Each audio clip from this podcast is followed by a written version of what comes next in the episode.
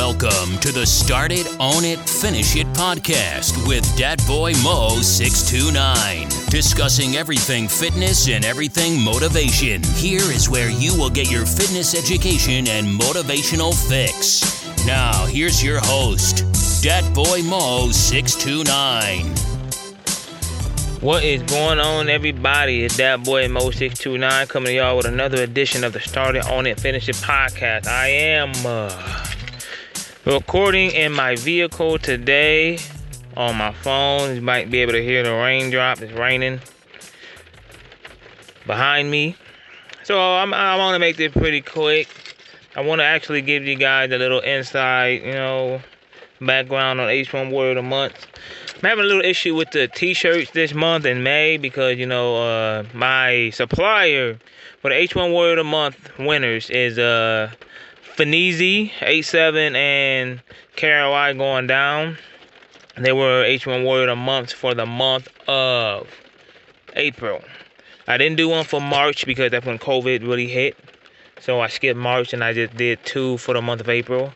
I placed an order for their t-shirts so you guys are listening right now, if you do listen to the show, um, your t-shirts are ordered. It's just due to the backlog of, you know, I guess the limited staff that my supplier has due to COVID-19. I guess they're just now getting more people to come to work. So it's taking longer to actually fulfill those t-shirts, but they are on the way. They have been ordered. They're placed, and uh, they are on the way. So uh, I've been looking at them every day, watching the orders, and they're still in. They're waiting for fulfillment. So when they say fulfilled, I will contact you guys and let you know that they are officially on the way. They have been ordered, but they're not on the way yet. That's another thing about, you know, uh, some of the thoughts that I have with me, basically with this COVID 19 thing and, you know, coronavirus. And, and I know you guys are probably tired of hearing about coronavirus. I am tired of hearing about coronavirus. Damn. Excuse me. I am tired of hearing about coronavirus. It's just one thing about this coronavirus is that should teach us all. I've been taught actually in 2020.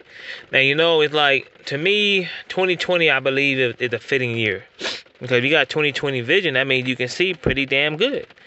So 2020 to me is the year of seeing things clearly. And what I say about see things clearly is like, you know, not everything not everything is guaranteed. First thing first, uh, we got hit with the Kobe Bryant death. Didn't see that coming. Did not see that one coming. The ironic thing is, the night before, LeBron James broke his record. Kobe congratulated LeBron, and next thing you know, next day he's dead. So that was one of the that was like the first thing. And then you had the fires in Australia. Then you had you know uh, this COVID nineteen thing hit. Man, it's just wow. What the hell? President Trump got impeached. But I'm not gonna touch that subject. But uh, it's just man, this is just ridiculous. So 2020 to me, honestly, is like all right. A lot of, and I noticed on my on my Instagram and everything like that, and like fitness channel, due to gyms being down and people don't have home gyms, the fitness gurus really are not doing as much as they were before, as far as workouts and stuff like that, and you know, stuff that they would normally do in the gym for content, they're not really doing. So I know once the gyms open back up that my news feed will be flooded with all types of gym content, maybe depending on the rules of uh social distancing in the gym. But one of the things I want to say is that a lot of us are not ready. We are not ready. And we need to live our lives ready.